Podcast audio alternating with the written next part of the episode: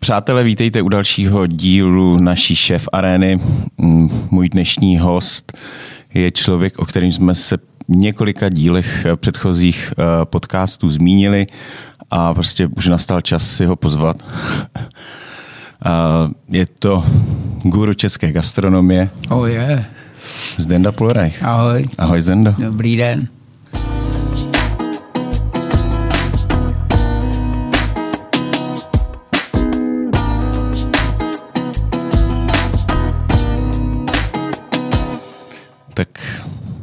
Čím začít? Já bych, já bych nezačínal hned, hned tou dobou dnešní, protože ta je taková, taková no. složitá. Já jsem nikde vlastně se nedozvěděl, jak ses vlastně dostal ty k vaření, kde, kde ty uh, rodiče nebo z rodiny? Nebo... Ani ne, člověče, vlastně no, roz, rodina částečně na to určitě měla vliv. Já jsem, já jsem byl e, relativně jako zlobivý dítě, já jsem si poslech pár tady tvých podcastů a často si říkal, že tam ty kluci volili mezi autama a kuchyní, hmm. tak já jsem jenom pro doplnění dost podobný případ, ale je to zase trošku jiný. Vlastně já jsem se hlásil na střední školu eh, úplně z blbosti na nějakou strojnickou průmyslovku nebo něco, kterou dělal můj brácha, takže jako jsem měl pocit, že se budu hlásit tam, ale já jsem na to vůbec neměl eh, ani hlavu, nebo nevím, jestli hlavu, ale schopnosti určitě ne, ani známky, hmm. nic. A, takže m, ještě jsem zkazil přijímačky, takže mě, mě nevzali na střední školu. No a pak jsem tak jako přemýšlel, co bude eh, v té době. Těch řemesel, jako teda automechanik byla jako číslo jedna jako věc, protože se říkalo tak jako to byla auta, persona. Byly tam úplatky, že jo, hmm. samozřejmě, nebo líška, takže to neber každýho úplatky, zajímalo, to každýho zajímalo. A tak jsem si myslel, jestli náhodou nebudu dělat jako automechanika nebo něco takového, ale vlastně protože jsme to začali řešit relativně pozdě, kvůli těm eh, přijímačkám, že jo, tam jako těch možností nebylo, jako tehdy si zdal přihlášku na 10 škol a něco dopadlo, takže jsme to začali řešit pozdě a na to se vlastně nedalo dostat. A tak, jsme, tak jsem jako říkal, tak jako co budu dělat. Ehm, já pocházím jako nevysloveně z restauratérské rodiny, ale můj dědeček byl sládek, můj táta trávil v hospodě spoustu času, můj strejda dělal ehm, vlastně v, v hotelu u Topolů v Davli na Soutoku, který patřil mojí mámy tetě. Takže jako nějakou z té gastronomie toho jídla v té rodině vždycky bylo, tak jsem říkal, tak zkusím, zkusím teda učňák na kuchaře. To, to moje máma nějak na poslední chvíli jsem tam proklous do té školy, takže to je ten důvod, proč já jsem vlastně kuchař. No. A co to bylo za školu? To bylo v Praze? Nebo? Prosím tě, jmenovalo se to v um, UEŠ v Hloubětínská, to bylo ještě v Hloubětíně, já hmm. myslím, že dneska je to u Krbu nebo Ondříčkova, jedno z toho se hmm. to postupně hmm. přestěhovalo někam, takže takže, ale to se bavíme o době, která jako už je, už je jako hodně dávno, to je prakticky pravěk, se bavíme o roce 1972. Hmm. A už si toho jako pamatuju si jenom takový ty útržky toho. No. Hmm. Já jsem nastoupil do učení, tehdy si se vždycky učil pod nějakým podnikem, tak ten podnik, pro který jsem dělal já, tak to se jmenovalo Pražské restaurace.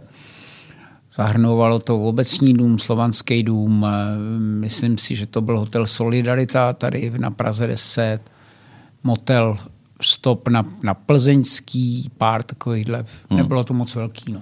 Jasný.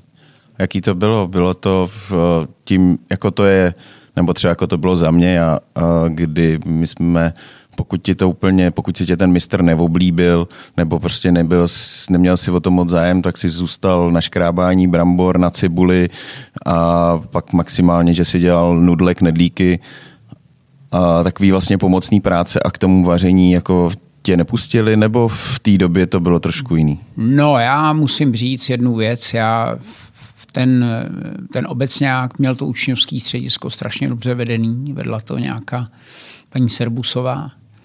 E, a obecní dům měl obrovskou výhodu, že to mělo oddělenou svoji učňovskou kuchyň, kde byli jenom ty učedníci. A tam byli učni prvního a druhého ročníku a oblíbil, neoblíbil. Já si myslím, že to bylo prostě o tom, co si tomu byl ochotný dát té práci a jaký jsi byl. Když jsi, když jsi byl prostě blbej, že ten den pracovní vždycky začínal úplně jednoduše tím, že, že se prostě napsalo na tabuli, co se bude vařit. Obecní dům je barák, kde, který má, dneska se říká outletů, ale v té době to mělo asi tři restaurace, kam se vařilo a ty učedníci normálně vařili ty věci, které se museli pěkně od začátku jako naučit. Že jo? Vývar, zelí, pak ty druháci, ty už nechali vařit nějaký hmm. takový ty jídla, který eh, opravdu, na kterých se trošku něco naučil, už nějaký omáčky byly, hmm. pečeně, tyhle ty věci. Naučil jsi se tam udělat šťávu z pečeně, což dneska, když řekneš prostě deseti klukům po vyučení, tak nebude umět ani jeden. Takže ten už nějak byl. Musím říct, že měl řád, bylo cítit, že to vedou jako pevnou rukou a tím, že se to nemíchalo s téma normálně jako s tou běžnou jako Hospodou. s tím běžným provozem, tak to bylo tak to bylo hrozně intenzivní a strašně dobře vedený, myslím. Takže kež by takovýhle prostě, kež by takovýhle praxe existovaly dneska. Já si hmm. myslím, že takových prostě podniků moc nebude, jestli vůbec nějaký. No už bavili jsme se vlastně s pár klukama. Ty sám vlastně teď učíš, je to tak? Ne. Ne? Mm-mm. A ne, to k tomu se asi dostaneme, ale já spíš tak jako pomáhám promo, jako udělat bránický škole tady, hmm. ale já teda neučím a, a to je taky asi téma jiný, ale, ale um, já musím říct, že prostě jsme měli tu výhodu, že se s náma nikdo nemazal. Hmm. A samozřejmě, že nám, že nám to vadilo na začátku, ale s tím to jinak nejde. Hmm. Že? Ten učedník musí dostat začoudit pořádně, aby, aby z něj něco bylo. Prostě po dobrým nikoho nic nevychováš. A pak si nastoupil normálně do Pak nějaké... jsem člověče měl, tam jsem byl asi rok a půl, si myslím, hmm. zhruba v tom repre. A, nebo tomu se říkalo obecnímu domu se říkalo repre, neplesci z reprezentací. A e, pak si mě vzali, protože ten šéf kuchař celého toho obecňáku, který byl skoro okolností manžel té šéfky toho učňovského střediska, tak e, šel dělat do motelu Stop, dneska je to Hotel Golf, se to jmenuje a Plzeňský, stojí to tam dodnes. Hmm. Točil, točil se tam skvělý film Poupaři od Zlaté podkovy, jako socialistický, výborný. A a tam s, a chtěli, chtěli sebou jednoho učedníka, nebo dva učedníky, aby přived. Tak přived mě a nějakýho Karla Šulce, to si pamatuju. A takže jsme šli do toho stopu a to bylo jako super, protože v té době to bylo, to byla malá kuchyň, tam dělalo asi 10 lidí jako dohromady, e, hotel, takže od snídaní po večeře, jezdili tam hodně takový, já nevím, ruský skupiny, ale i nějaký jakoby lepší trošku, protože ten hotel měl kategorizaci nějakou A s hvězdou, nebo co to bylo, takže tam byla jako, řeknu, mezinárodní klientela. Ta kuchyň byla skvělá, protože byla v prvním patře a bylo z toho vidět ven tož bylo to na tu dobu jako úplně výjimečný. Ani protože, dneska. protože ta kopka v tom vůbec nějakou byla minus jedna, že jo, klasicky a tam jako si neviděl to denní světlo za celý den a, a stop byl skvělý. Tam byly jako docela mladí jako kuchaři, šéf kuchařovi byl nějaký 35, 40, což na tu dobu hmm. byl úplný zelenáč. Dělala tam hromada takových jako zajímavých lidí a a ta práce byla skvělá, protože si prostě šách úplně na všecko. Takže tam to bylo, tam to bylo moc fajn, tam jsem se vlastně doučil až hmm. potom. No. A když přeskočíme vlastně tuhle tu dobu, tak pak nastal rok eh, kolem třicítky, kdy jsi se nějak rozhodl, že Uh, že jako opustíš, mm-hmm, no. opustíš jako republiku. Co bylo zatím? Bylo zatím jakoby ta nespokojenost s tím, co se tady děje? Jako, cítil jsi to politicky nebo spíš jako osobně nějak, jako že, že tě to tady sralo, nebo? No já jsem, já jsem se rozhodl, že upustím jako v 79. už, ale dlouho jsem se na to chystal. A tak já jsem žil takový život, že jako prostě jsem měl kamarády, měl jsem svůj sport a měl jsem svoji zábavu a docela dobře se mi vlastně žilo a jak samozřejmě začneš, začnou přibývat ty roky, tak si říkáš, že, jako to, že, že vlastně to žiješ jako na dluh, že jednou teda přijde nějaký účtování, že jo, co si s tím životem hmm. udělal, co se naučil a a takže, jsem, takže to zkrátím, v 89. na jaře, eh, kdy jsem se rozhodl, že upustím prostě Českou republiku. Ty důvody byly víceméně osobní. chtěl jsem se mít líp a byl jsem jeden z mála v té době, který prostě viděli jakoby západní svět. Že? Byl jsem, já nevím, třikrát v Holandsku a dvakrát v Itálii nebo čtyřikrát a, a s tím sportem, takže jsem věděl, že teda jako to, co, to, co nám říkají tady, že není úplně přesný. A takže jsem se rozhodl, že odjedu a všecko jsem, všecko jsem tady vlastně nechal, nastrkal jsem věci do auta. Za nějaký úplatky jsem si vyřídil ty papíry, na základě kterých jsem mohl odjet a, a jel jsem. No. Udělal jsi jako doložku a prostě si jel jako na, do, na dovču. A já jsem jakoby na dovolenou, a jsem se samozřejmě nevrátil. No. Hmm. No. Co tady měli potom z toho vaši nějaký opletačky? Jo, no tak ani moc opletačky z toho neměli, ale byly na té klasický přemlouvačce na Bartolomějský, že jo, kde hmm. si tě pozvali a řekli, jako, že vědí, že jsi pryč a, hmm. a, a, že, že teda jako se máš, jestli za tebou, že slíbili jim, že tě za tebou pustí, aby tě přemluvili, že se vrátíš. Jasný ale jinak jako nějaká persekuce, žádná tak on už to byl 89.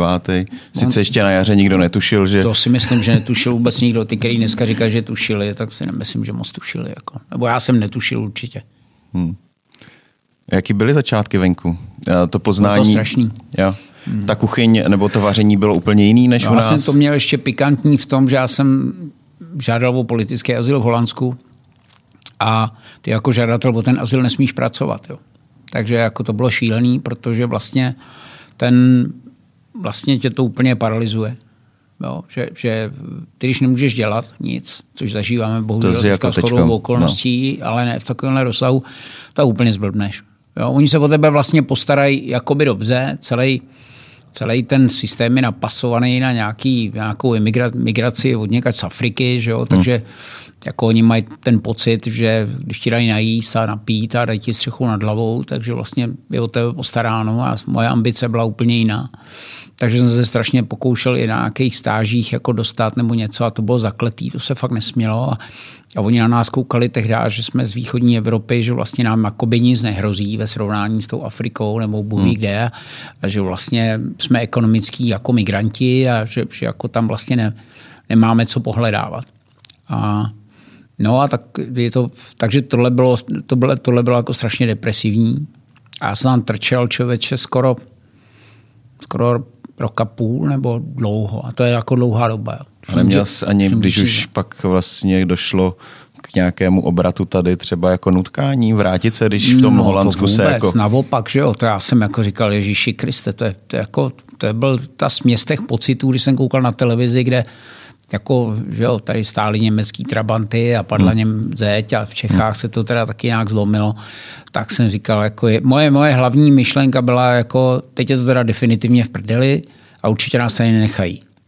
Takže to byla moje první jako reakce na... Jako, že vás vyženou, že, že už no, není důvod, vlastně, důvod ono, politický. No vlastně t- přesně tak. Pominuli ty důvody jakýkoliv. Hmm. Že jo? My jsme, my jsme, já jsem tam byl se svojí bývalou ženou a teď vlastně je to tak, že tam přijedeš, po nějakých pár měsících oni, oni tě vemou na interview nějaký, pak, pak teda jako ti dají samozřejmě zamítavý stanovisko, k tomu seberou ti pás, chodíš se hlásit na policii každý dva týdny a, a dají ti jako zamítavý stanovisko, že tam nenechají. Pak ta situace je taková, že, že ty si najdeš právníka, který ho paradoxně platí Stát. to Holandsko a, a ty bojuješ jako proti tomu rozhodnutí jo, a máš tři, jako ti musí přijít tři ty negativy, takzvaný.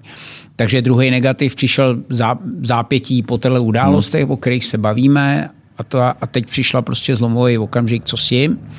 Takže jsem vyplnil imigrační papíry do Kanady, do Ameriky a, a pak jsem někde viděl, že teda eh, se koná nějaká akce, kde bude představená jako Austrálie jako imigrační zem, takže takže jsem odešel na tu akci se podívat, odjel.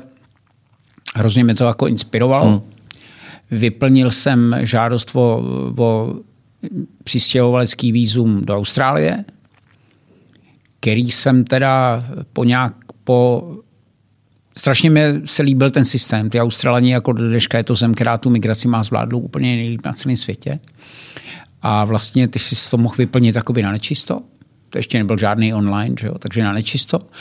Oni, oni to měli velice jednoduchý ty kritéria, ty jsi, bylo nějaký počet, já nevím, potřeboval si 90 bodů, aby, aby hmm. tě prostě vzali.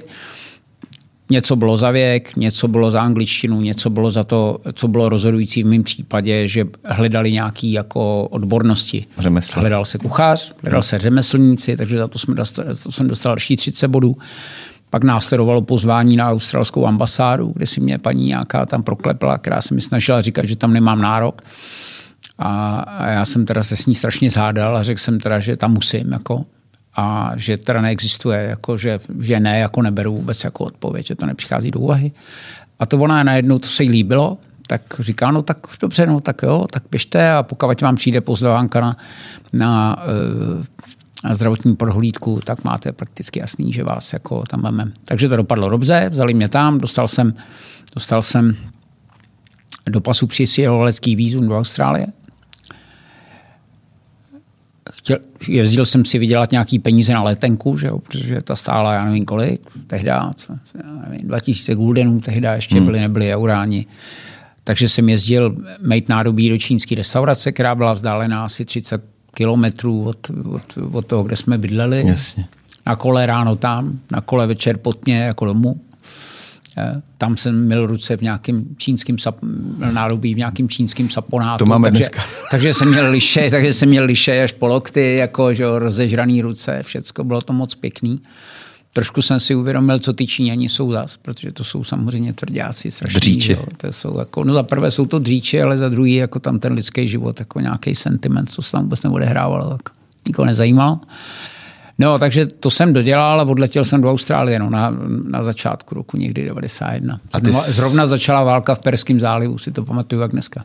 A ty jsi tenkrát vládnul angličtinou? Jako... Já jsem se... Já jsem se vlastně od toho 79. kdy jsem se rozhodl, že jednoho dne prostě v těch Čechách nebudu, tak jsem si platil kurzy angličtiny, soukromý, jeden na jednoho. Eh, stálo to tehdy 50 korun ta hodina, což jako bylo hodně peněz. Co teda?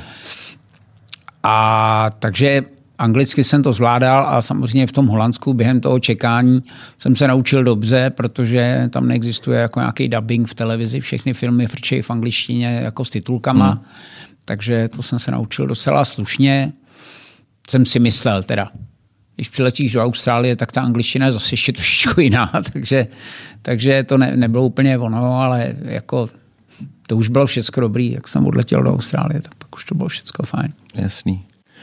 A ty začátky v Austrálii pak uh, vzali to, tě hned někam na práci? Člověče, nebo... nebylo to vůbec moc dobrý. 91 byla velká hospodářská recese, velká hmm. vysoká nezaměstnanost. A jak už to tak bývá v normálních civilizacích, tak když je ta ekonomika blbá, tak ty hospody jdou na buben jako první, že jo? na to je první, co se omezuje. Tak jako moc té moc práce v té gastronomii nebylo. Já jsem se nechal registrovat na nějaký jakoby pracák, Teď jsem narazil na klasické jako hlava 22, že jo, rozhovor typu, tak jaký máte zkušenosti? Já říkám, z Austrálie. Říkám žádný, já jsem přiletěl včera, takže nic. A to je blbý, protože tehdy se hrálo na něco, co čemu se říká jako reference, že jo, to, to, takový, jako jak si neměl od nikoho jako bumášku nebo nějaký potvrzení, tak to bylo složitý. Tak jsem říkal, tohle asi nebude ono, ale měl jsem jako dlouhou chvíli vlastně, protože protože bydlení jsem měl u mýho strejdy, kterýho jsem v životě předtím viděl jednou jedinkrát a, a který říká, když jsem tam přijel, tak mě pozbudivě řekl, že tam tři týdny jsme bydlet a že si určitě něco najdu do té doby. Tak jsem prostě aplikoval techniku, který se říká door knocking, což znamená, že prostě jdeš ode dveří ke dveřím a, a klepeš a, a ptáš se na práci. Ehm, Měl jsem nějaký, dohod jsem si nějaký jako zkoušky, jednu, dvě, a ty jedný jsem vyplaval, takže to, ne, to nedopadlo. Eh, a na druhý, pak teda jsem zaklepal na, na dveře francouzské restaurace, která se jmenovala Gilotina, teda, nebo La Guillotine, kde, kde můj dobrý eh, duch jako, nebo anděl strážný Jacques Noden říká, tak přijď večer se tady ukázat. My se podíváme, jako, jak jsi na tom. A to už, to už jsou věk, kdy jsi vlastně nebyl úplně nejmladší. To už to byl byla, věk člověče, to už mi bylo 34. 34. Jako, já jsem ten život si tak jako rozdělil na takovou tu snadší a složitější část trošku a, a jako Začal jsem pozdě hodně hmm. a to, co dneska kluci považují prostě ve 20 asi za normální, tak to pro mě bylo jako úplně zapovězený a jsem to teda doháněl všechno v tomhle věku, což je jako docela psychicky o trošku náročnější, že jo? protože ten stromek se má ohýbat, dokud je mladý. A, a když to řešíš prostě v tomhle věku, tak to, tak to je blbý. Ale já jsem, mě to tak strašně bavilo a já jsem měl tak obrovský, obrovský jako nadšení. Já jsem byl, tak, já jsem byl nadšený z té Austrálie jako takový. Já jsem vlastně najednou žil prostě v, v tržním hospodářství. V jiném kde, světě. Úplně v jiném světě, kde si si prostě bez problému bralo se jednou týdně výplata, což bylo super, jako, což si myslím, že to bych zavedl tady. To je prostě úplně dokonalá věc. A velice dobře si uděláš přehled o, tom, o těch výdajích a o tom, co máš dělat. A, a to byla pro mě, to byl zlomový okamžik naprosto jako mým, v mém životě. Jako. Já se tady každýho ptám, vlastně, když někdo někam vycestoval, uh, vlastně na ty kuchyně, jo, jakože jak, jak jiný Jo, protože u nás ta gastronomie byla v takovém úpadku a když vždycky někdo hmm. vyjel ven, tak tam prostě nerezy a šokery a, no. a já nevím, ale tebe se vlastně musím zeptat ne na kuchyň, ale vlastně úplně eh, na jiný svět, na jiný, na jiný život, na jiný styl, úplně, a, no. úplně všechno jinak. No tak to bylo jako prostě... A jak jsi, já, to, jak jsi to pobíral vlastně? Já jsem byl nadšený. Pro mě to byl jako, já jsem, já jsem to bral jako one way ticket, já jsem říkal, to je prostě jednosměrka, já se odsaď nikdy nehnu hodně jsem riskoval. Dneska, když se na to podívám zpětně, jak si říkám, dobře, přijel jsem tam, měl jsem v kapse, já nevím, 2000 dolarů nebo kolik, nebo něco takového. Hmm. Prostě.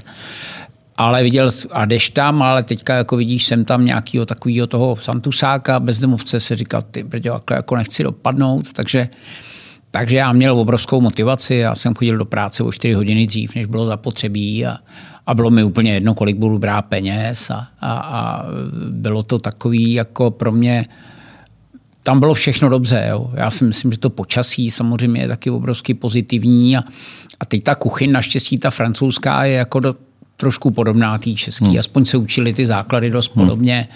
Takže prostě evropská kuchyň, že jo, bez toho ta, bez té Francie se to neobejde. Takže nějaký věci jsem trošku jsem něco uměl, uměl jsem si k tomu nějak trošku asi stoupnout. Já myslím, že je rozhodující, jestli máš, máš nějaký návyky a, a víš, že co je a umíš dělat trochu čistě okolo sebe, tak jako ten zbytek se pak, pak prostě doučíš, no, snadno. Hmm. Jako, ale já, já si myslím, že základ je prostě ten, to je v té hlavě, to je to nasazení a ta prostě ta touha jako uspět. A tam byli Frantíci? S, uh, byl ne... francouz, pravo, pravej, eh, za manželku měl Australanku a, a dělali takový jako to, já nevím, dneska bychom to viděli jako takový bistro, jako style, jo, takový hmm. to francouzský jedno. Taková brasérka.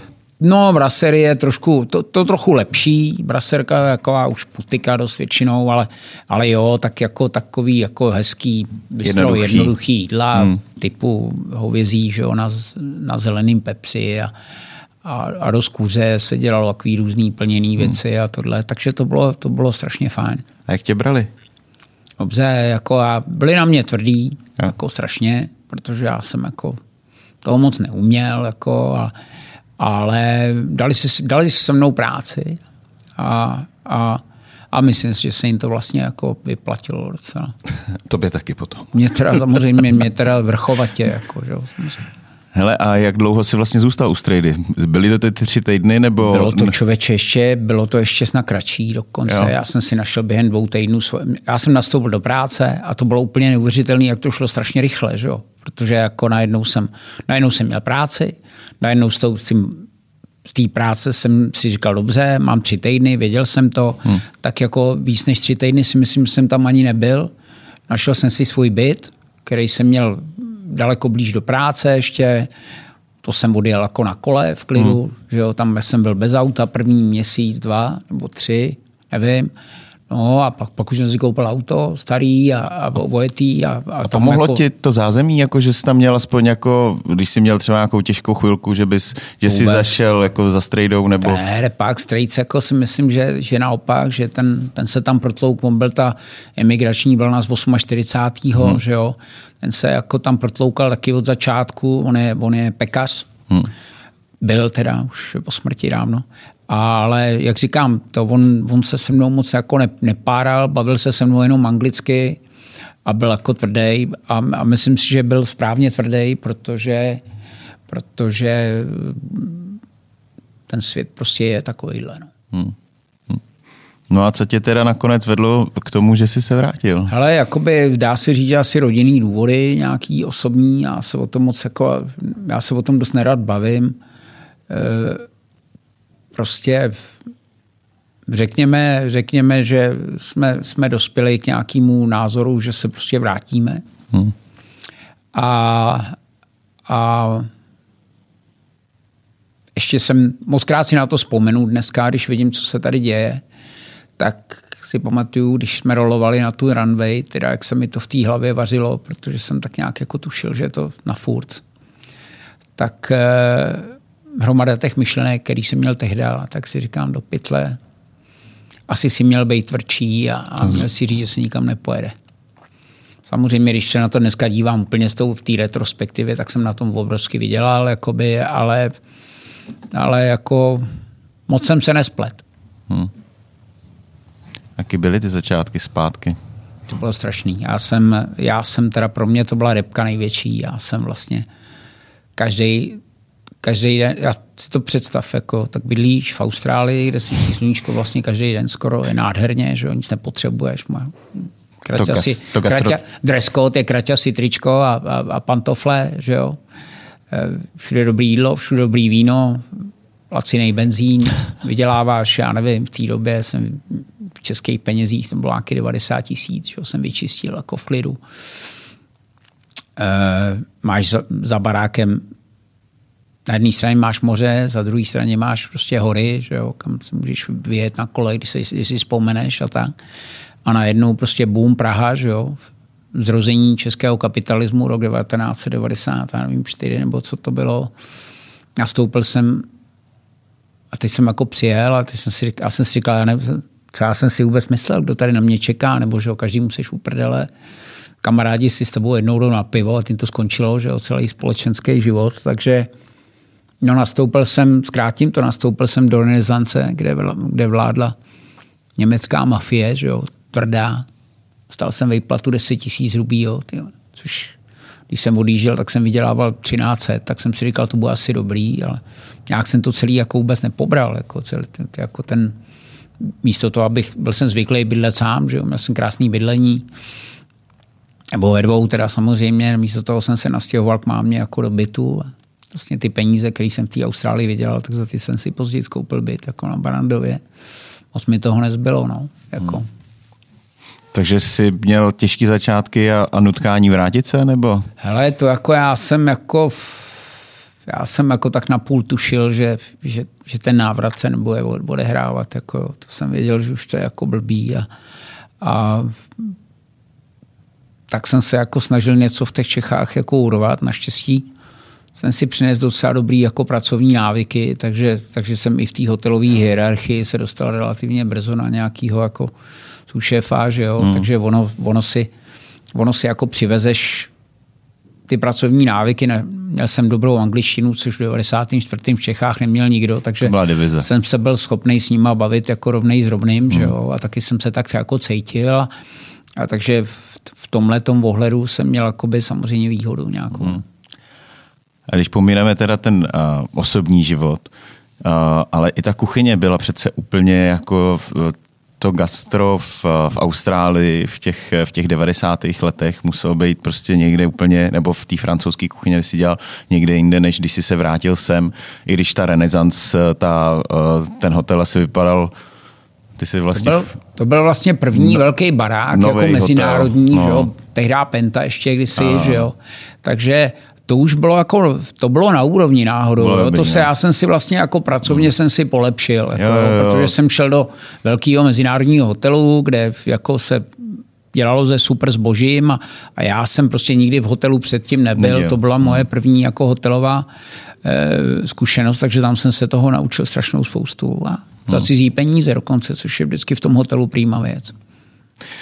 No a neuvažoval si jako zůstat vlastně v tom chainu, v tom řetězci a, a, a postupovat třeba, protože oni pak posílali i ven zase lidi. Nebo... Ale ty, ty, takový ty transfery, to byla jedna z věcí, o kterých jsem přemýšlel, že jo, prostě ta česká výplata mě jako ne, nebavila moc, jako, že jo, hmm. samozřejmě, protože vím, že v té době všichni ty cizinci prostě měli expat deal, že jo, jako ze vším všudy, ty vydělávali, ty měli peněze jak sraček, ty, ty prostě měli prachu jako, jako máku. Ale v, protože jsi Čech najednou, tak jako oni ví, že ten expat deal ti nikdy nedají. Jako. Takže děláš jako, děláš u šéfa a víš, že tvůj šéf prostě bere, já nevím, krát víc než ty. Jako. Tak jsem si říkal, tak to jsem si pomohl. Jako. Jsem přijel do své vlastní země jako dělat na cizince, to je super. Jako. Takže to bylo dost taková schýza. Jako, ale na, na druhou stranu ty, ty hotely měly tu možnost, že si jako fakt toho dost, dost viděl. A ono se jezdilo i na takový, ty, to byly ještě ty zlatý časy, že to byly devadesátky, se jezdilo na různý jako tréninky a nějaký stáže si se zařídil, hmm. takže to bylo, v tomhle to bylo samozřejmě skvělý. A teďka peníze stranou, jako tohle jsou věci, které mě v mém životě jako hrozně pomohly, který jsem se jako zařídil a, a takže takže jsem vlastně byl jako rád a bylo takový dobrý, intenzivní. Dostal jsem se na, německou, na německý vládní hotel, který se jmenuje Guesthouse Petersberg. To bylo ještě, když německá vláda sídlila v Bonu. A to byl jejich takový ekvivalent toho, co my jsme znali v Praze jako hotel Praha. A takové jako hodně tam byly tyhle ty hlavouni, státní návštěvy a všecko. Takže jsem, tam jsem byl asi měsíc, to bylo skvělé. To bylo zase jako, ještě o level jako vejš. Hmm. Skvělá hmm. německá organizace, nepřekonatelný suroviny. Šo. Krásný bankety jsme dělali pro různé státní návštěvy. Já jsem ještě vařil když končil ve funkci ještě Helmut Kohl a François Mitterrand, měli, byli spolu prostě na večeři, tak jsme vařili pro ně. A, a takže to, na tohle mám krásné vzpomínky. Viděl jsem krásný banket že, pro 500 lidí, kde jako to vidíš tak, jak to má být, jako jo, na platech, přendávačka, silver service a, a jako fakt jako skvělý. Takže to, v tomhle, z tohohle pohledu to bylo dobrý, ale jako furt jsem jako ne, neměl stání, abych tak řekl. Furt jsem hmm. věděl, že... A to byl, eh, to už tenkrát v těch v té kuchyni byl ten drsný zdenda, jak jsem ho zažil i já třeba. Člověče, tak jako, to já jsem jako se, já jsem se zatvrdil vlastně o trošku dřív. Já jsem se musel hodně, hodně jsem musel stvrdnout v té Austrálii, kde to bylo takový, kde to bylo o té odolnosti a, a a jsem to měl zajímavý, zajímavý příběh. Já jako bývalý baseballový hráč, tak jsem si našel uh, výzvu v novinách, kde schání rozočí jako na baseball. Tak jsem to šel dělat. A tam jako ty Australani jsou tvrdí kluci, jako v každém případě. Takže tak jsou to ve směs, byla to vězenská kolonie. Tak je to, to je takový kliše. Já si myslím, že to takhle, jako takhle já si to rozhodně nepamatuju už, ale je ta, ta Austrálie je prostě tvrdá, že jo, samozřejmě jasný. A teď, jako když na tom baseballu jsi rozočí, tak jako oni tě nemají moc rádi. Nikdo. A ty si musíš jako udělat jako trošku tu pozici, že jo, takže s nějakým velkým slušňáctvím se moc daleko nedostaneš. Takže tam jsem se jako přitvrdil trošku, no a, a, a samozřejmě, když jsem přijel do té Prahy, tak jsem tohle v sobě jako trošku měl, takže přivez jsem si jako zvyk říkat těm vědecem lidi na rovinu a moc se nestarat, co si o tom jako myslej. A to jako se úplně nenosilo, no se to nenosí dodnes teda. A takže tam jsem byl jako, tam jsem, tam jsem byl ještě jako v pohodě, ale jako hodně jsem přitvrdil na svoji první jako šéf, šéf kuchařský pozici, kterou, kde jsem vlastně z té renesance odešel někdy v 96. asi po dvou letech. Dostal nabídku, aby šel šéfa do Vila Vojta, což svýho, svýho času byla taková jako prestižní hmm. adresa. Eh, no a tam už jsem musel jako, tam už jsem musel jako šéfovat, tak tam jsem si to jako potřeboval udělat po svém. A to jsou všechno věci, které se potřebuješ naučit. Že jo? No, potřebuješ pochopíš, že šéf kuchař není o tom, že ty jsi ten, kdo tam stojí nejdíl a hlídá to, ale že prostě potřebuješ pracovat prostřednictvím těch lidí a naučíš se prostě řídit ty lidi a nechat ty lidi, aby udělali tu práci za tebe tak, jak potřebuješ. Hmm. Takže to byla byla Vojta krásná zkušenost mýho života. To byla... Dostal jsem slušně zaplacíno, tehdy už konečně trochu. A, a já jsem to bral po Láďovi Šmejkalovi a to byla taková, jako, to byl takový hezký čas. No. Ono hmm. to samozřejmě asi stálo trochu finančně na hliněných nohách, takový ty devadesátky, tak jako e, jsem ale já jsem se tam měl vždycky dobře, jako já si nemůžu na nic stěžovat. To bylo strašně, to byla taková jako ideální vlastně šéf kuchařská práce, že jo, máš tak, jak to bylo v té cizině, že jo, tak, jak to tady nebylo známý, že jo, jsi, jsi ten kuchař, je to vlastně takový jako šato, jako to bejvávalo, že jo, je to trochu odlehlý, máš tam zahradu, altánek, v tom si napíšeš ráno, co chceš vařit, tak to vaříš. Bylo to jako skvělý. Já jsem, jsem měl jako skvělý časy a na to strašně rád vzpomínám. To byl takový úzký kolektiv, ne? Malá kuchyně. Bylo malinkatý, to byla restaurace, mělo 40 hmm. lidí. Jako to byla, Kolik jste tam měl kuchařů? Šest, šest. šest nás tam bylo, možná osm. Hmm. No. Bylo krásný, a to mám, a to mám hezký vzpomínky. Jako. Viděl jsem kapitány tehdejšího průmyslu, že jo, tam chodili náš tradiční host byl Boris Korbel. Že jo, I dnešního, ne? Dneska ty lidi, já nevím, kde všichni jsou, jako co se tam všechno peklo. Ale... Jeden, jeden sedí v Festrakovce, ne? Myslíš?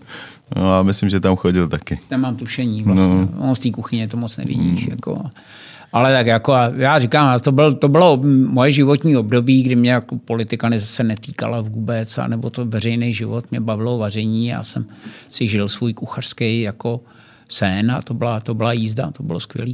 My jsme se potkali pár let po, potom na jednom na jednom, uh, na jedné tvý štaci jo. a mně přišlo vlastně, protože v té době si ne, nebyl jakoby veřejně známý. Jasně, že No. Uh, znali jsme tě my z gastra, spousta no, lidí tě prostě trošku. uznávalo, jo.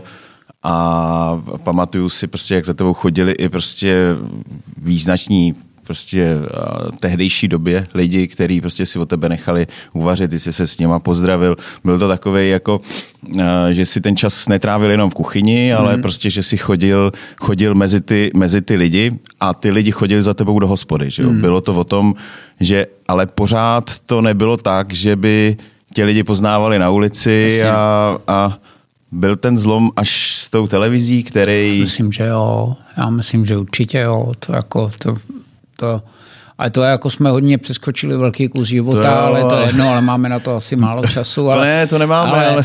Ale jo, já myslím, že ta televize byl zlomový okamžik. Jednoznačně. Jak moc velk, jak se s tím vlastně popasoval, když tě opravdu začali poznávat lidi, lidi na ulici a, a, Hele, a jako ono se s tím naučíš docela dobře žít, jako protože v mém případě převládaly jako pozitivní vlastně reakce docela. Takže takže je to příjemná věc. Já nebudu rozhodně říkat, že, že sláva jako je něco blbýho. Já jsem si to užil. A jsem vždycky byl, si myslím, trošku exhibicionista nějaký, takže pro mě, to, pro mě nebyl problém s tím pracovat. Samozřejmě to, že tě znám raky lidí, tak sebou určitě nějaký negativa, ehm, závist a, a, a takové věci a když se ti děje něco jako v soukromí, tak jako se to prádlo jako pere na půl na veřejnosti, což taky není nic příjemného. Ale jako řekl bych to tak, že pozitiva převažují, protože já si myslím, že kdo to nej, nejlíp uměl s těma, s těma médiama v té době ještě přede mnou, tak byl prostě Pepik Vladař, který si uměl s každým chytit okolo ramen, věděl přesně, kde se má vyfotit. Jo, ten to uměl jako, myslím, dobře. A no a pak už ta televize, to víš, to, byl, to byla to už byla jízda. No. Jasně, říkáš Pepik Vladař, ale kdo ho vlastně jako... Uh, to, jsou, to, jsou, to byly furt vlastně tištěný média, že jo. Hmm. Tenkrát vlastně ten náš obor nebyl vlastně nic zajímavého, eh, žádnýho kuchaře jako hvězdu si neznal, nik, nikoho nezajímal, že jo, no, no. ten náš obor. No. Taky podle toho to vypadalo. No. A ono to má samozřejmě určitě spojitost s tom, že prostě když se o něco ty lidi zajímají, tak uh, uh, má šanci ten obor prostě nějak kvést, nějak zrůst, no, než, no. než prostě ten obak.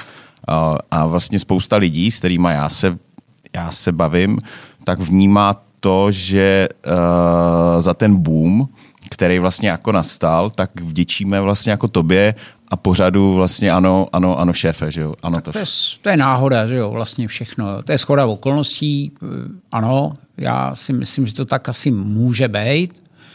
A e, ono to tady dřímalo, akorát ty média s tím neuměli pracovat, že jo.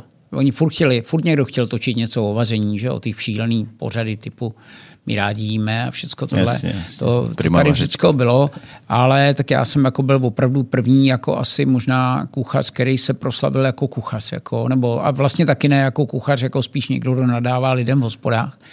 Ale ano, já, já si myslím, že každá, každá zem, já jsem začal naplňovat trošku jakoby ten, ten, ten pojem toho, čemu se říká celebrity chef, že jo, což je prostě v cizině bylo vždycky, ať to byl Paul Bocuse ve Francii, nebo já nevím, Marco Pierre White v Velké Británii.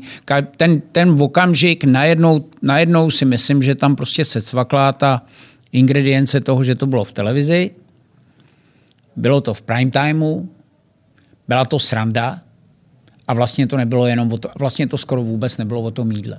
Hmm. No, já úplně uh, ty kluky, který si, nebo ty bardy uh, gastronomický, který si jmenoval, tak uh, ty se vlastně pos, proslavili, ale i, dí, i a nepotřebovali k tomu televizi, protože uh, ta kultura, která je ve Francii, tak eh, oni už byli eh, vyhlašovaný za rytíře eh, od, od francouzské vlády bez toho, aniž by, aniž by je prostě znala veřejnost televize. Že jo? Ono se teda o nich psalo, že jo? už vlastně tenkrát v těch devadesátkách ve Francii byli kuchaři celebrity a, a, a myslelo se na ně tím letím stylem, ale u nás prostě jsme byli to je daný pozicí gastronomie ve francouzské společnosti.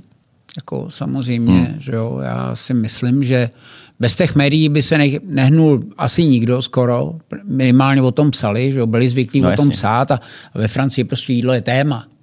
Bylo vždycky a vždycky bude a, a je to úplně jiná věc, jako má to, má to na myslím na tom hodnotovém žebříčku lidským to má úplně jiný postavení než v Čechách.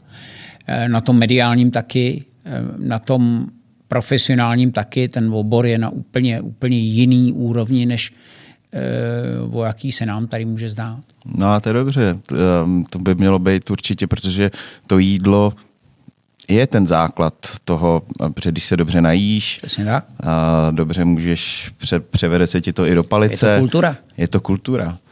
Proč my jsme takový burani? Já myslím, že my se na tu věc strašně koukáme jakoby přes peníze konzumně. Samozřejmě, ta, no přes prachy, jako vysloveně prachy, jestli to stojí nebo nestojí za ty prachy.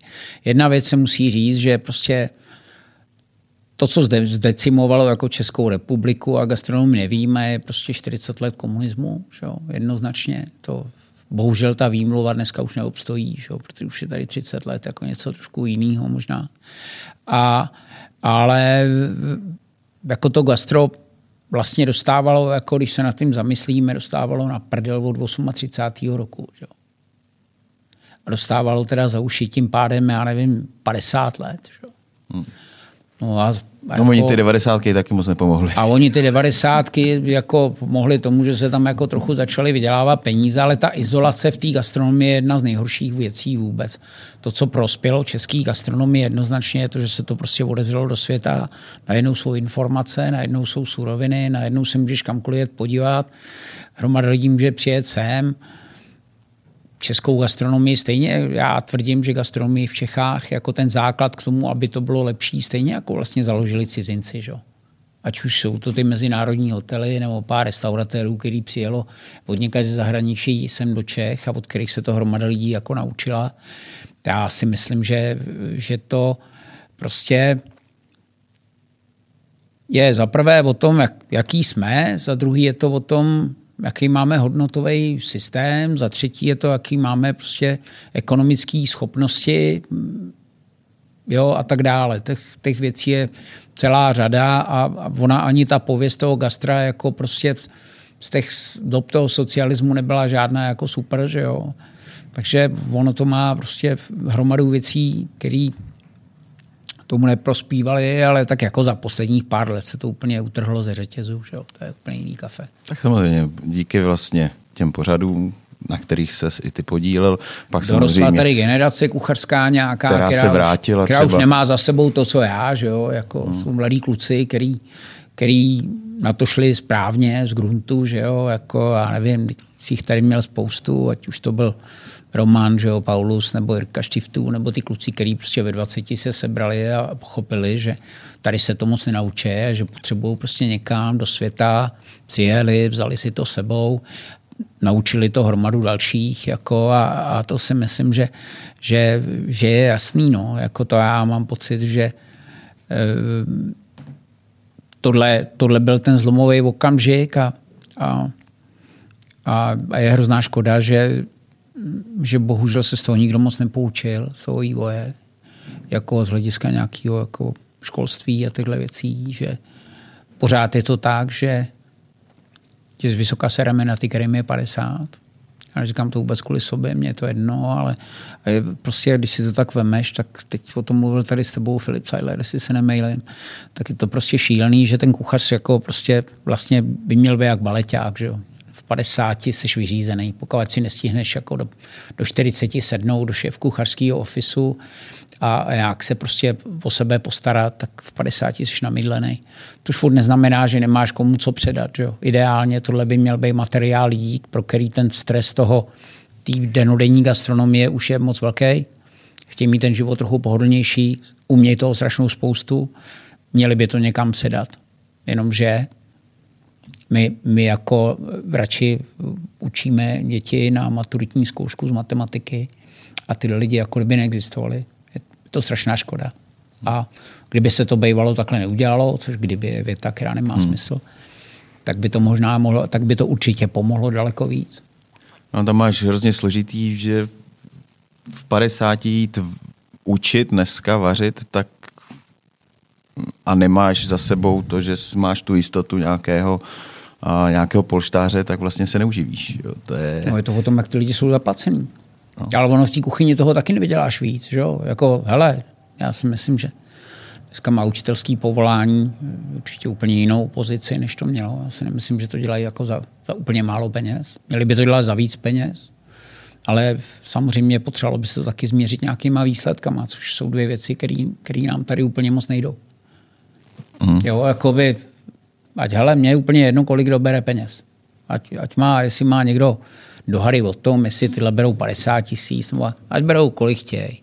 Ale ať ta škola k něčemu je ne. Jako hmm. sakra práce. To není tak složitý. Tady se rozhází jako jejich prachů. To teda.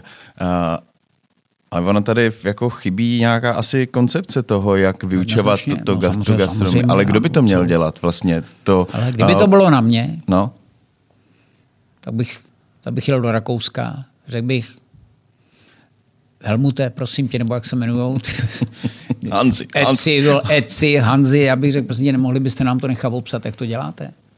Dobře, ale tady musí být vlastně nějaká, nějaká jako instituce. Teď, eh, já nevím, jestli minister... se jmenuje ministerstvo školství, ne? No jasně, ale tohle vlastně nezasahuje až jakoby do školství, že jo? Myslím, že ano. Průmysl, to je jedno. Můžeme tomu říkat, jak chceme, to je, to je jedno. Ale hele, ruku na srdce. My jsme vždycky lepší v tom si vysvětlovat, proč to nejde, než prostě se zamyslet na tím, jak to udělat, aby to šlo. Já jsem, já jsem v kontaktu s tou školou v tom bráníku, o který hmm. ty jsi mluvil. Ty, ty osnovy jsou, ty vůbec tam tomu prostě s prominutím. Oni rozumí tomu, jak se dělá škola, všichni, ale, ale vůbec nechápou ty požadavky toho trhu jako práce. Je jim to úplně jedno. Jakoby, jo. Jako, nebo je, není jim to jedno, oni, oni nechtějí mít žádný problémy. A ten moloch, ten státní, prostě šílený, šílený aparát,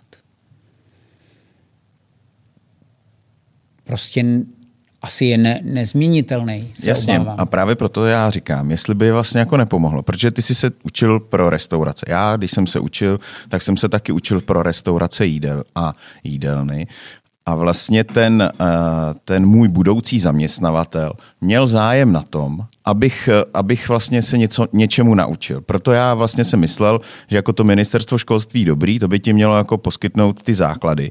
Ale tu pracovní, eh, tu pracovní část, nebo to, aby z tebe vylezl z té školy prostě fakt kuchař, který bude k něčemu použitý, tak to by, o to by se měli postarat třeba, když to řeknu blbě my, kteří vlastně jako chceme, aby ty mladí kluci se něčemu naučili a kterými je vlastně třeba do těch svých kšeftů nebo eh, podporujeme. Myslel jsem, jestli třeba v ta asociace, kterou zakládá teď Filip, eh, jako aby se podílela vlastně na tom.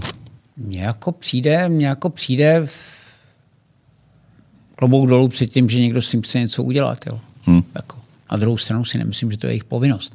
Já si myslím, že je povinnost, povinnost státu přijít za těma lidma s prosíkem a říct, prosím vás, my bychom chtěli mít tady kvalitní gastronomické vzdělávání, protože to úzce souvisí s kulturním vnímáním té země, souvisí to se zdravím toho národa, nepochybně, souvisí to se spoustou dalších věcí. A nebyli byste tak strašně hodní a ne, neřekli byste nám, jak to máme udělat. Když už jsme teda takový ignoranti, že se to neumíme naučit tady za hranicema. A to je přesně to, o čem já se bavím, že tady jsou lidi, kteří prostě jsou ochotní něco udělat. Jo, Investovat ale, do toho. A, investoval do toho svůj čas, mají ty znalosti, tak pojďme využít ty znalosti pro Krista Pána. Na to to není jako tak strašně složitý, ale nemyslím si, že se takováhle věc má platit ze soukromých peněz. To je prostě povinnost toho státu na to vyčlení peníze a, a, a já si prostě nemyslím, že to má být prostě soukromá iniciativa nějakých lidí. Já chápu, znova, klobouk dolů před tím, že jsou ochotní na to sehnat soukromí prachy a všechno, ale tyhle lidi přece nemají suplovat ten stát. Ten stát má být rád, že tady takovýhle lidi jsou, ale dát když... jim, co řeknou, dát jim, co si řeknou a říct jim, nerozumíme tomu, pomozte nám to změnit. Jo? Ale že jako prostě takhle, to nemů- takhle ta zem nemůže fungovat, že to, o co se má stát, když nefunguje, tak se prostě založí neziskovka a ta to řeší jako za ten stát, takhle to, to přesně není normální. No a co s tím, když na to ten stát sere? Jako já, tomu, je... já jako rozumím tomu, co mi říkáš, ale na druhou stranu musí se řešit ty příčiny. Musí se definovat ty příčiny. Že na to ten stát sere, jako víme všichni, ale, a, a, ale prostě mě, já si nemyslím, že to takhle má být. Já, já to postavím na jednoduchou osobní jako, nebo biznisovou rovinu, aby jsme si rozuměli. Jo. Někde jsem to řekl určitě. Tak ty jako podnikatel platíš nějaký daně. Ten stát s tím nějakým způsobem hospodaří. Jo. A, a, teď, a teď se tady vžila úplně běžná představa, že že ten vzdělávací systém, který žije z tvých peněz, tak ti dodá jako polotovar kuchařský v 20 letech nebo 19 letech s maturitou. A ty si ho máš dál za svý peníze znovu ještě jako dodělávat, co to je za kravinu. Tak si představ, že by si řekl, že by si řekl jako hostovi, který tam bude sedět, tak mu řekl, tak on si objedná kachnu a, a mu přines s knedlíkem a ze zelím a ty mu přines tu kachnu a řekl mu jako, tak ty knedlíky se ještě doučíme, jako, nebo ty si přineste sám, teď je to úplně nesmysl. Kdy, jako prostě my žijeme všichni v jedné obrovské lži v tom dnešním světě. Český, Českou republiku nevíme. Jo? A protože jsme si nastavili ten, ten, ten život do té zasraný politické korektnosti, kde jsme úplně ztratili schopnost ty věci nazvat pravým jménem. Jo?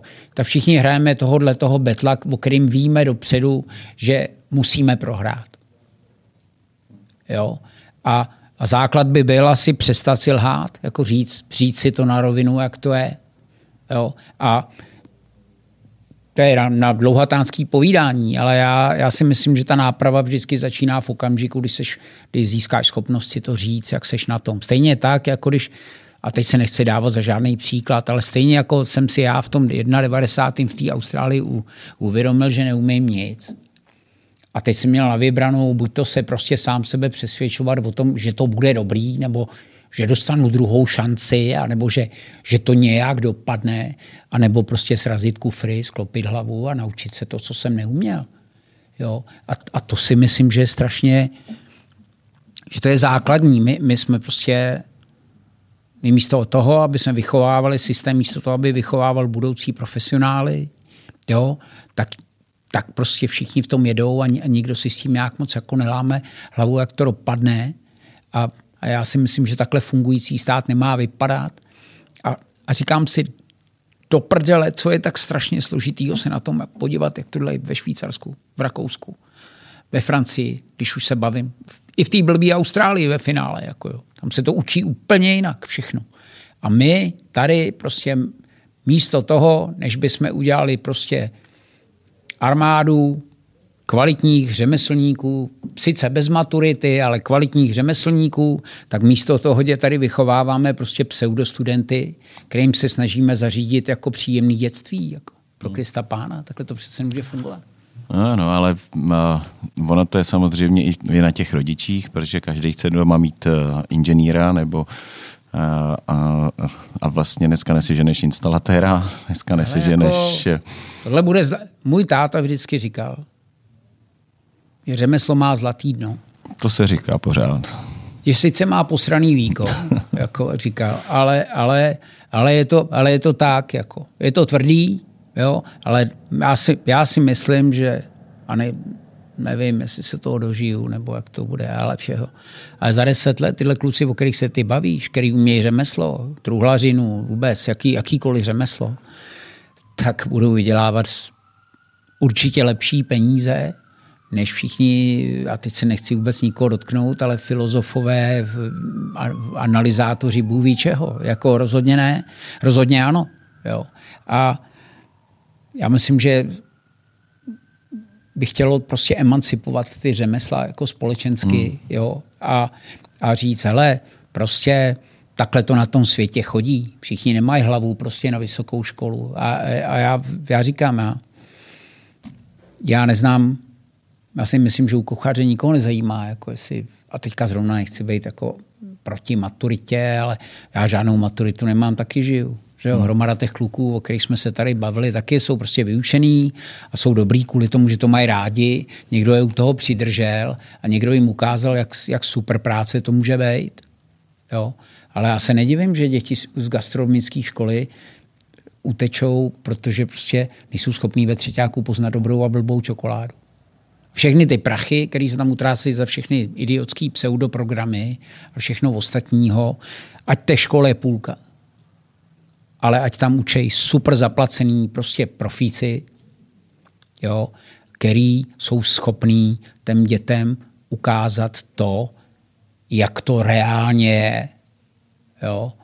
Tak ta republika je plná srovnatelných věcí, jako dělají se tady stejný auta jako všude jinde na světě, dělají se tady IT řešení, Bůh ví jaký, dělají se tady spousta věcí jako evropského standardu nebo světového standardu.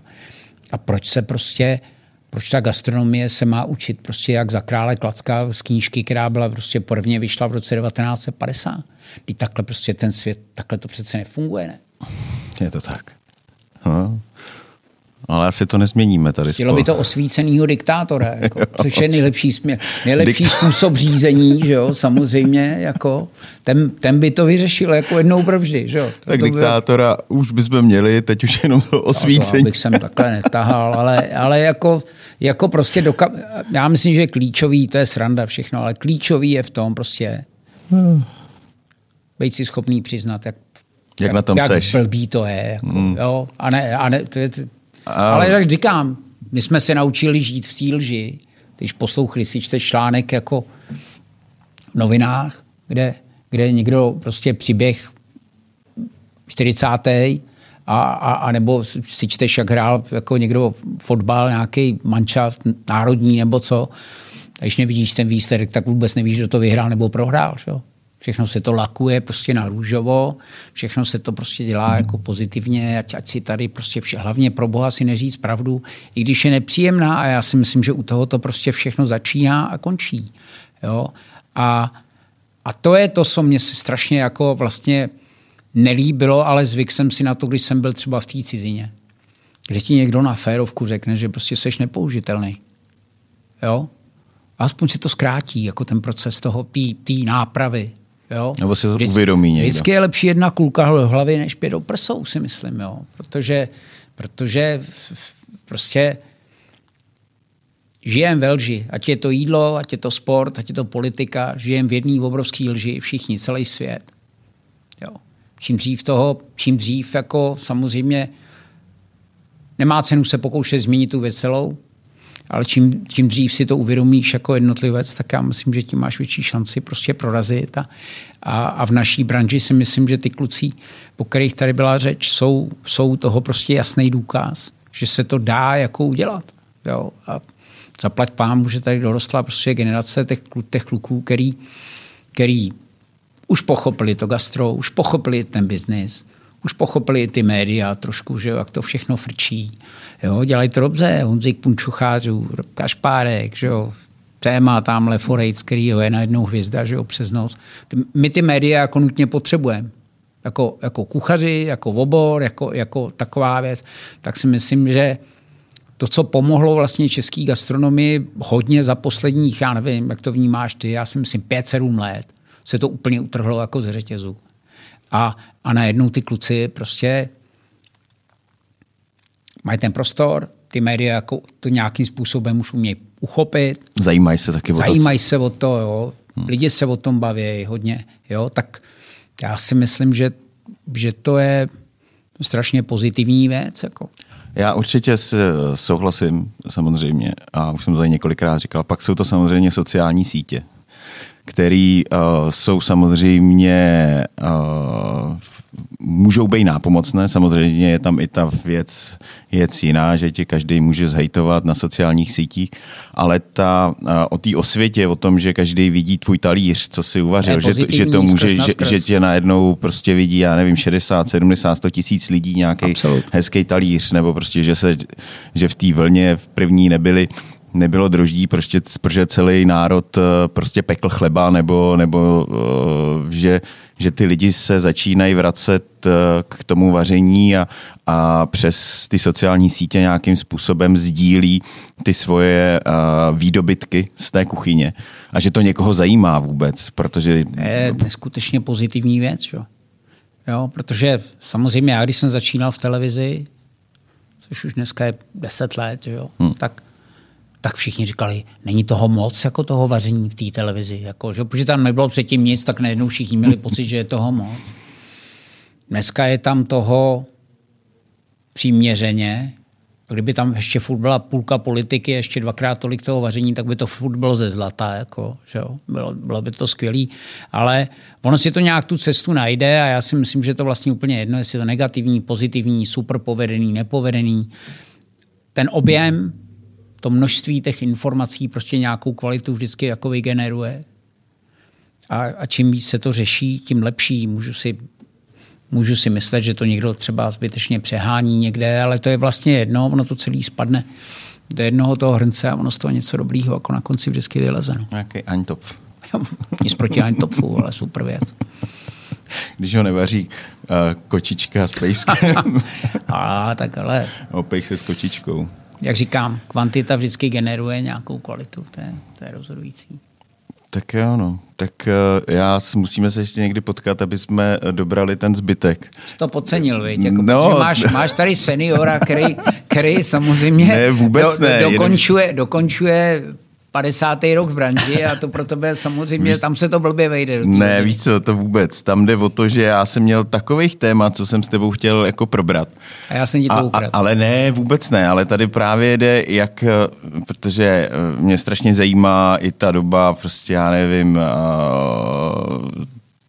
to, to když jsme dělali spolu, jo.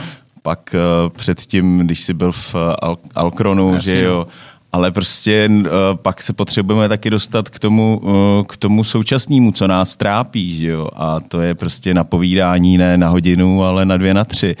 No, no tak uh, prostě ale můžeme udělat já nějak... Jsem si to, já jsem si to nějak vnitřně vyřešil a, a jako peru se s tím asi stejně jako všichni, ale hmm. zase, zase mi to a co vy vůbec teď vlastně v tom... jako v nějakých věcech, do kterých po, jsem Pomohlo ti, myslíš, že to, já ptám se každýho, že prostě vždycky se říká všechno zlý je pro něco dobrý, to, že tato, tohle není ten případ. Tohle to není ten případ. To není ten případ, to je sračka jako pěkná tohle.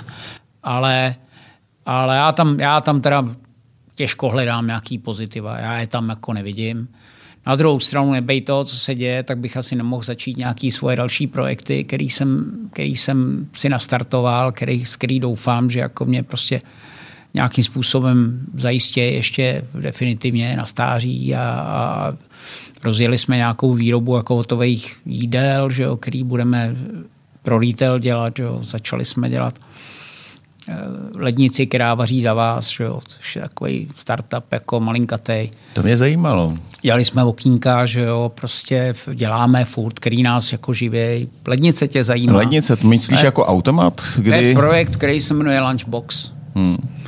A kdyby se to k něčemu mělo přirovnat, tak je to, jako když máš prostě internetový obchod, kde si tu věc můžeš někde vyzvednout hmm. na nějakém místě, nechci říct schválně tu značku, jako jo, ale vlastně můžu, je to jako Alza Box, je jednoduše řečeno, eh, což je obdivuhodná vůbec jako biznisová jako věc, fantastická. To já jsem se s tím setkal prvně jako před pár měsícem a to, žeru, a to žeru teda. To je fantazie. Taky tam vyzvedávám všechno. Je to super. A takže vlastně naše, naše, náš lunchbox je něco, co, kde máš menu, ty si to menu vybereš, z toho menu si vybereš, co chceš, přijde ti e, kód jako nějaký, že jo, nebo QR kód, nebo nějaký, nějaký kód. E, ty si při té objednávce vybereš, kde tu ledničku, kterou máš k sobě nejblíž, tak tam si to necháš doručit. No a my ti to vlastně, my to uvaříme teda v nějakém momentě, pak se to zachladí a do té ledničky ti to dáme, ty přijdeš té ledničce, pomocí toho kodu si tu ledničku vyzvedneš, to jídlo si odneseš, doma si to skonzumuješ ve formátu, který je ti nejpříjemnější. No tak asi. Vyndáš, ohřeješ do mikra, cokoliv. Takže tohle je taková věc, kterou, kterou vlastně bychom rádi na, na území Prahy jako rozvinuli do něčeho. Vidíme, no. Co pro ty ostatní mimo pražský? Ty ostatní, my, my jako vlastně, my si trochu zakládáme na tom, že ten proces máme celý pod kontrolou. My samozřejmě můžeme někomu prodat jako technické řešení, Jo, to, to může. Nějakou franchízu.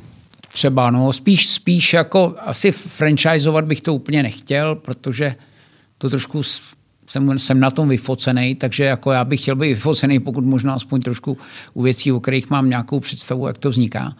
Ale to technické řešení si myslím, že má obrovský potenciál.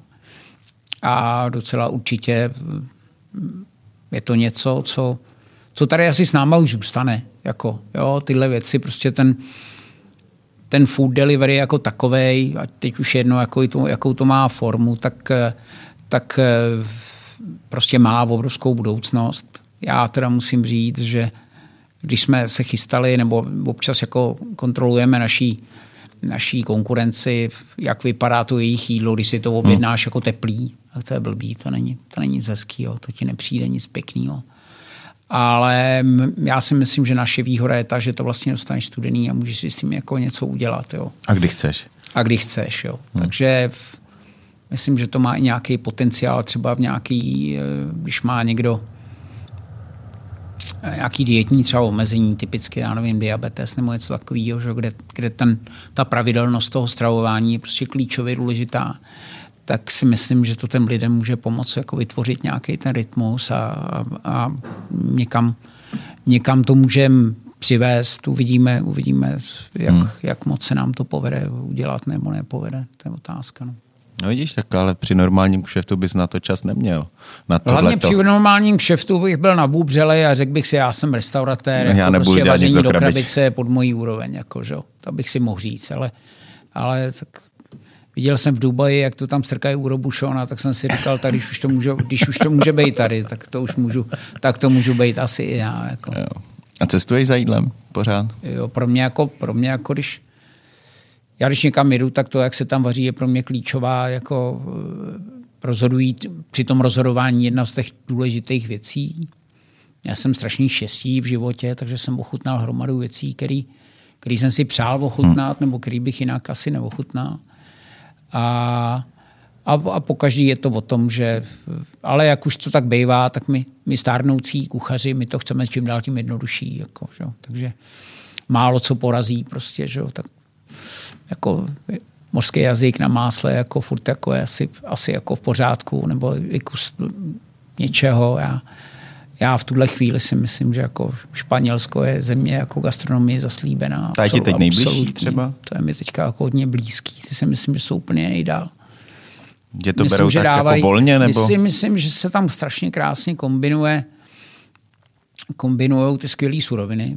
Co tam je základ, že jo? Co si budeme povídat, hele, dobrá gastronomie o tom, jaký je tam zemědělství v té které zemi. Že jo? To je to jako jasný. a díky, tomu, a díky tomu, že prostě Španělé před nějakýma, nějakým časem investovali do produkce potravin obrovský miliardy že jo, euro, tak prostě ty suroviny tam jsou prostě úplně senzační. Má to tu výhru, že to není tak strašně drahý. Jo? A, a ta dostupnost a navíc měli prostě toho Ferrana Adriu, který vlastně strhnul celou další generaci jako lidí, mm-hmm. který se k té gastronomii dostali chlapů, který vlastně začali vařit, že jo? protože dřív to vždycky dělali ty mámy většinou. Dělají to dodnes, což je dobrá zpráva, ale ten tam prostě vyvolal obrovskou, obrovskou jako chuť mladých lidí, jako najít si, vybrat si jako gastro, jako kariéru. A, a je to prostě strašně příjemný, ale znova, že, když se vrátím k tomu, o čem jsme se bavili před nějakým časem, pro, pro ně to jídlo je rozhodující. Pro ně je to prostě zásadní jako životní kvalita. Jo. Španělský rybáři říkají, že se nemá žádný peníze, ale že jedí líp než Juan Carlos, jo, jejich král. Tak jako, já myslím, že tam to jídlo je prostě centrem, centrem dění, jako absolutního. A ono teda v té Francii nebo v té Itálii asi nejspíš taky.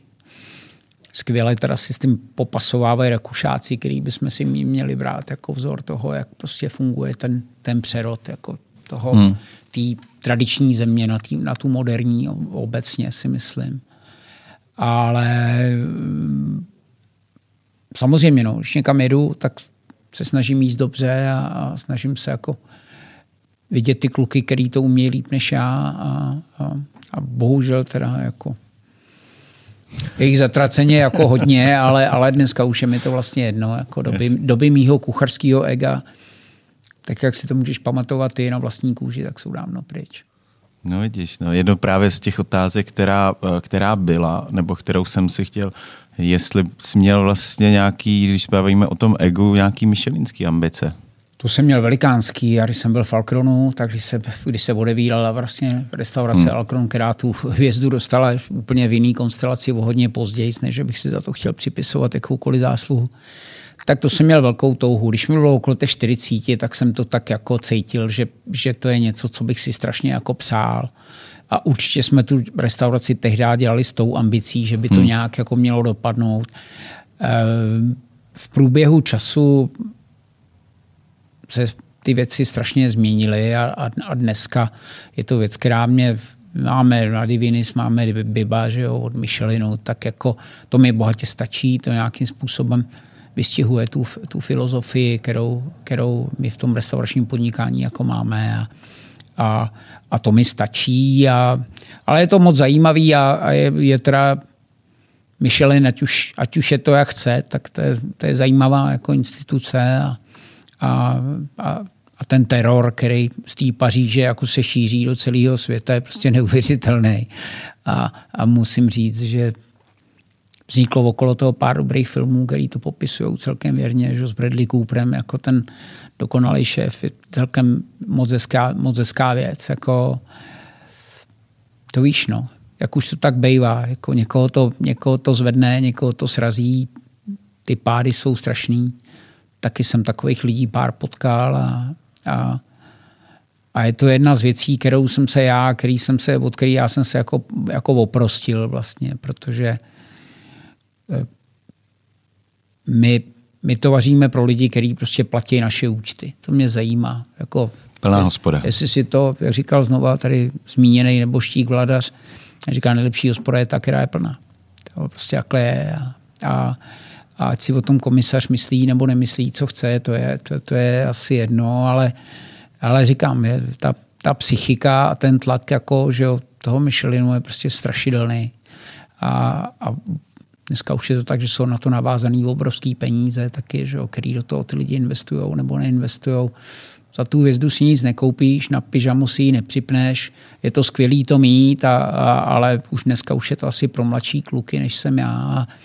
A, a je to, je to v obrovských penězích, v obrovském úsilí a, a, a zrovna, zrovna určitě stojí, stojí zavidění jako zasvěcený názor lidí, kteří tohle to prostě prožili, který, který jako v tom, v tom byli a, a jsem si prohlíd na, na YouTube, je o tom krásný dokument, že jo, jako Madness, nějaká Michelin Madness, nebo co hmm. to je, jak se to jmenuje. A, a je to tam moc hezky popsaný a přečetl jsem si knížku jako o Bernardu Luazolovi, že jo, který si to v hlavě se sumíroval, takže přijde o hvězdu a, a, a prostřelil si ji kvůli tomu. Takže to je něco, co se mě jako naštěstí dneska netýká, a, ale jako pořád si myslím, že to všechno je, je o tom, že, že nějaký ten, nějaký ten benchmark jako prostě musí být a, a ta hvězda má jednoznačnou asi nějakou vypovídací hodnotu, jako o čem to je, ale já když dneska cestuju, tak mě asi spíš zajímají třeba restaurace, jako který mají toho biba, nebo který jsou hodnocený třeba v Gomio, kde mi to přijde víc jakoby trošku autentický, ten, ta úplně ten high-end. Dneska ta, ta gastronomie je strašně moc o, o penězích.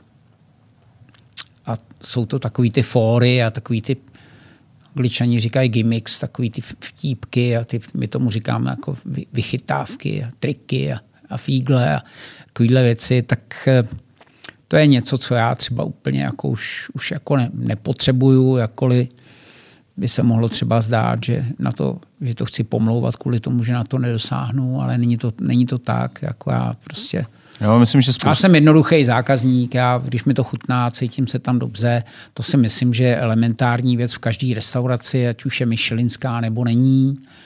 Jo, takže zažil jsem místa, kde si, kde si smysl, že se nebudeš cítit dobře, nakonec to bylo úplně skvělý. Byli jsme u, u Alain se v Monte Carlo, kde si mě hosteska napřed prohlídla, jestli jsem dobře oblečený. A, a, a samozřejmě jsem nebyl, ale stejně mě tam pustili a, a je, to, je to nádherný podnik. Ta profesionalita toho je prostě úplně beroucí dech, ale stejně to poličtilo nakonec, protože tam jednu chybu udělali, jeden chod mi zapomněli přinést. Tak, tak jako to bylo tak jako jsou to zase jenom lidi a já bych to nepřeháněl, já si myslím, že ať si každý jí a vaří, co je mu milý a, a, a ten trh ukáže, co je dobře, co je špatně. Hmm. Myslím. Tak jo. No tak pojďme to teda pro Byl tentokrát. Dlouhej, Nebyl, no. vůbec ne. Už jsme tady měli i delší. Jo. No jasně. Já myslím, že to bylo super. OK. Tak uh, někdy příště třeba na pivu, kdyby jak, s nás jak, už konečně jak otevřel. zpívá katapult někdy příště. Někdy příště. Ale no. já myslím, že se z toho nějak vysekáme, no. Tak co, no, začátek června. Hmm. Myslím si, že je tak reálný, reálná jo, jako jo, jo, já si myslím, že v květnu, možná jako... zahrádky v květnu a, a červen. Jo, loni, se, loni se vírali zahrádky 15. května, jestli si to dobře pamatuju. Jsme se o tom ještě bavili s muzou Čochářů, no, si pamatuju. Říká, hmm. tak dneska to odevřu, mám tady rezervaci pro já nevím kolik lidí, že jo. Hmm. Akorát mám obavu, že byla nějaká bouřka tehdy. Jo, jo, jo, chcela jako si, já si to pamatuju. Ono, týden předtím, než to otevřeli, tak bylo nádherný sluníčko, nebo 14 dní fakt bylo nádherně. A sotva to otevřeli, tak se nedalo sedět. Já, já prostě nechci říkat, že my jsme ty jediný, kdo to jako odnes. Jako, ne, já... jako přijde mi šílený třeba představy typu mladí sportovci, třeba hokejisti, že jo, tak jako já jsem si byl teďka zabruslit jako ilegálně a teď ty kluci prostě nemají kde trénovat. No, a je to potupný, jako prostě, já je mám doma. Myslím si, že to je hrozný, jako protože si představíš, že jako rodič vkládáš do svého syna nějaký sportovní naděje a teď jako všimne ten klukům 14, 15, 12 a teď je ten zlomový okamžik, že jo. Ten draft v Americe nepočká, že jo, samozřejmě a teď, teď prostě do toho tlačíš tyhle věci. A, a jako nevím, proč zrovna tady jako nemůžou tyhle kluci jít si zatrénovat, jako když můžou jít lidi do fabriky, proč se nemůžou mladí sportovci jít zasportovat. Ve Švýcarsku to jde, si soutěž se nehraje, ale trénuje se furt dál, jako do pytle. Tak máme to takový pracovní tábor. Je to jako nepříjemný, no. Jako tohle je hrozný. Něco. Zábava žádná, práce důležitá. Ještě jak ráno, ale je to, je to jako, říkám, ta situace je moc nepříjemná. Ale nemá cenu si stěžovat na zrcadlo, když máme křivou hubu, že jo? No, to jsi řekl hezky. No, bohužel. No, tak děkuji, děkuji moc. Je se fajn. Děkuji. Zajdem natočený. Já to piva moc nevypiju už. No tak jedno, dvě. Ale tak flaštička dobrý, šampaňského nikoho ještě nezabila. Děkujeme moc a těšíme Mějte se, se zase někdy příště. zůstaňte zdraví. Taky.